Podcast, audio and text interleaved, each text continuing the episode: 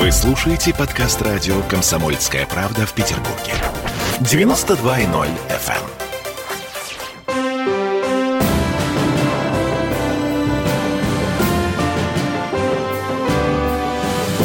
Нулевое чтение. Всем привет, это радио «Комсомольская правда». Я Дмитрий Делинский. И я Денис Четырбок. Депутат Законодательного собрания Петербурга. Мы собрались здесь для того, чтобы обсудить повестку ближайшего заседания ЗАГСа. Но, но давайте начнем все-таки с ситуации с коронавирусом в нашем городе. Тут в Мариинском дворце созрел любопытный запрос. Ваш коллега, господин Вишневский, спрашивает у правительства Петербурга, а есть ли документальные доказательства того, что коронавирус активизируется по вечерам? Ну, как бы общеизвестно, после семи часов вечера в ближайшее время рестораны будут работать только на вынос, на доставку. А сейчас они закрывают. Во сколько закрывается все, все? Сейчас общепит работает до двадцати трёх, угу. но мы знаем, что определенные ограничения достаточно жесткие будут действовать и в новогоднюю ночь, и в целый ряд э, праздничных дней уже после Нового года. Предполагается, что сам Новый год и ближайшие даты вообще будут закрыты, заведения общепита, а до десятого января они будут работать в насеченном формате до девятнадцати часов. Угу. Ну и вот э, коллега Вишневский просит обосновать, собственно, почему принято такое решение. Ну, об этом много говорилось, в общем-то, да. Надо сказать, что ёрничество — это то, что, в принципе, здесь неуместно. Очень много есть вопросов и к нам, к депутатам, поступает относительно э, вводимых ограничений, да, и, безусловно, мы всегда считали и считаем, что те ограничения, которые вводятся, они должны объясняться. У нас есть вопросы по части транспорта, потому что все-таки там социальная дистанция не соблюдается, как правило. Что касательно точек общепита, и вы помните последний скандал с концертом Басты, есть вопросы, но проанализировав все эти ситуации, есть вопросы прежде всего к самим зрителям и посетителям, поскольку сами организации и общепита, и те же самые концертные площадки, они делают все для того, чтобы исполнить требования Роспотребнадзора. И по части контроля за тем, чтобы маски были, и по части соблюдения требований к санитайзерам, которые должны находиться, по части там, проветривания помещений, по части наполнения залов. Но есть э, вопросы к самим посетителям и зрителям, которые нарушают социальную дистанцию, и как следствие, да, это ведет к м, тому, что меры, в принципе, ужесточаются. Mm-hmm. На, на каких-то отдельных примерах, где ну, люди, может быть, чуть не удержались, да, вот там тот же самый концерт Баста, да, уверяют, что в целом все было нормально, но последняя песня настолько как-то сплотила зал, что все забыли про социальную дистанцию. Безусловно, такого быть не должно, да, и можно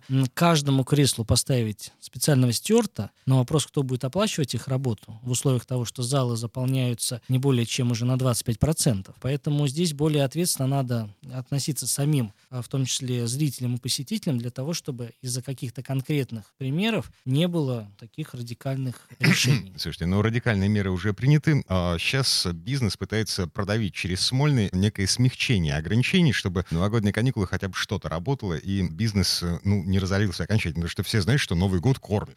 Вполне возможно введение каких-то дополнительных да, предписаний с тем, чтобы ослабить вот такие жесткие меры. Так вот, собственно, бизнес требует еще компенсацию. Окей, если вы в целях безопасности закрываете все, в Новый год ничего работать не будет, вы закрываете на новогодние каникулы, на минуточку закрываете музеи, концертные площадки для того, чтобы люди просто тупо сидели дома, компенсируйте хоть как-нибудь. Именно поэтому у нас будет рассматриваться завтра так называемый третий пакет поправок в экономические законы, которые это, это касаются... коронавирусные поправки, Коронавирусные да? поправки, так называемый третий пакет. У нас уже было два больших пакета рассмотрены и проголосовано, которые дали отсрочку по налогам, которые дали послабление по ставкам налоговым. Вспомните достаточно вот этот пример с торговыми центрами, когда они были долгое время закрыты, угу. и государство компенсировало им недополученные, соответственно, доходы в виде э, скидки в пятьдесят процентов по налогу на имущество. Это самая основная статья расходов торговых центров, потому что стоимость этих центров, ну, она колоссальная, считается миллиардами, а сам налог исчисляется как раз-таки от этой стоимости. Поэтому часть льгот будет продлена до двадцать второго года в том числе. Часть предпринимателей, особенно те, кто впервые зарегистрировался как индивидуальный предприниматель и работает по упрощенной системе налогообложения, они, в принципе, получат налоговые каникулы до 2000 две тысячи двадцать третьего года. Отдельно я хотел бы выделить налоговые послабления по налогу на имущество для тех организаций, которые занимаются социально-культурными направлениями деятельности. Это вот самые пострадавшие. Основные. Торговый центр-то еще никто не закрывает пока. В том-то и дело, поэтому о них пока никакой речи в проекте не идет. Да, а театры и музеи закрываются по-любому. Именно поэтому для них предусмотрена поддержка. Я хочу напомнить, что даже бюджетом следующего года уже выделено порядка семьсот миллионов рублей прямой помощи для государственных театров и э, учреждений культуры. Но помимо этого, э, отдельно поддержку получат и гостиницы. Это mm-hmm. тоже та отрасль, которая пострадала от э, коронавирусных ограничений, поскольку вы знаете, что уровень турпотока, ну, он практически сведен к нулю. Именно поэтому, с тем, чтобы как-то помочь, да, и, та, и то в условиях дефицитного бюджета, я напомню, двадцать процентов дефицит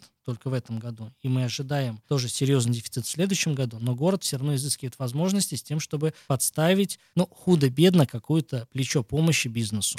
Окей, движемся дальше. Следующий вопрос повестки дня. Петербург пытается поправить федеральный законопроект о всероссийской реновации. Мы пойдем по московскому пути, то есть люди, живущие в старых домах, в старых панельных хрущевках, в какой-то момент перед ним встанет выбор. Либо бороться за то место, в котором ты вырос, жил до сегодняшнего дня, либо переселяться. Кстати, куда переселяться будут те люди, которых, ну, которые попадут в программу реновации? Общ, общее правило, что люди остаются проживать в том же квартале.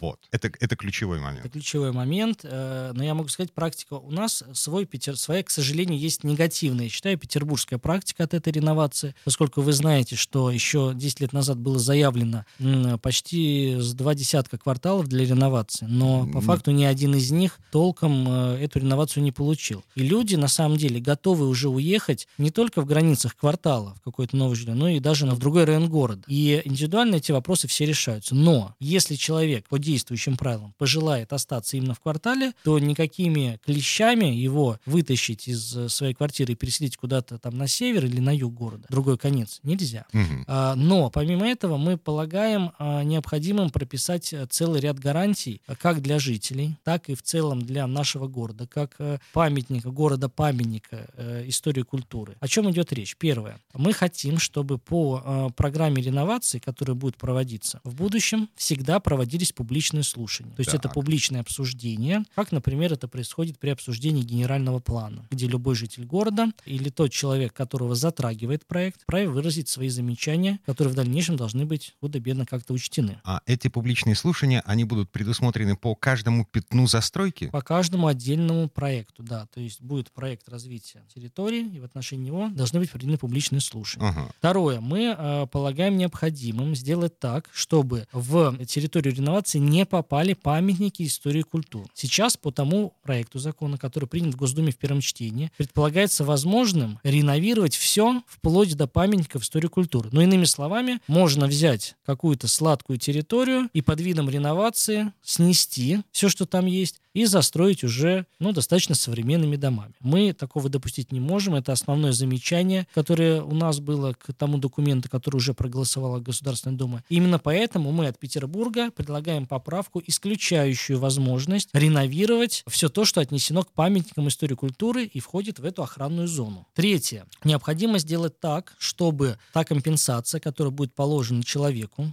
при выселении его из квартиры, она должна быть равноценной тому жилью, в котором он проживал, и эта компенсация не должна быть ниже рыночной. То есть можно выбрать не квартиру, а деньги? Речь идет о тех случаях, да, когда человек отказывается переселяться в объект, да, и он выдвигает требования к застройщику, чтобы ему дали компенсацию. Mm-hmm. Такие примеры есть. Это пресловутая проблема последнего жильца, когда вы помните, что в Сосновой Поляне последний жилец желал продать свою квартиру по одному миллиону за квадратный метр. Хотя рыночная стоимость этого всего дела, ну, максимум была тысяча восемьдесят. Так вот, э- сейчас, в том числе по нашим предложениям, стоимость тех метров, которые вам будут предоставлены в новом жилье, тоже не должна быть ниже рыночной. То есть, условно говоря, если в пересчете на деньги вам положено будет больше метров, значит, вам должны предоставить квартиру чуть больше метража. Потому что все дома разные, и должна быть проведена рыночная оценка. Какие-то дома ближе к метро, какие-то дальше. Понимаете, стоимость квадратного метра жилья в тех домах, которые ближе к метро, она, естественно, выше, нежели тех, которые дальше от метро. Хотя это могут быть два два квартала, которые располагаются в одном районе географически. Ну, понятно. Вот эти еще... все нюансы должны учитываться, они должны учитываться именно в пользу жильца. Угу. И именно на это направлены наши поправки. Так или иначе, все это касается домов массовых серий, хрущевских времен, ранее, ранее брежневских. Прежде всего, конечно. Есть еще у нас немецкие дома. Это вот в Кировском районе, который я представляю, есть еще дома, которые строили пленные немцы. Вот эти дома тоже. Угу, типа баракко. Э, ну, типа того, да. Внешне они так не выглядят, но там не всегда есть ванны угу. в квартирах. Ну, то есть они уже по современным стандартам ну, не выдерживают никакой критики. Вот эти дома тоже, в первую очередь, подпадают под э, программу реновации.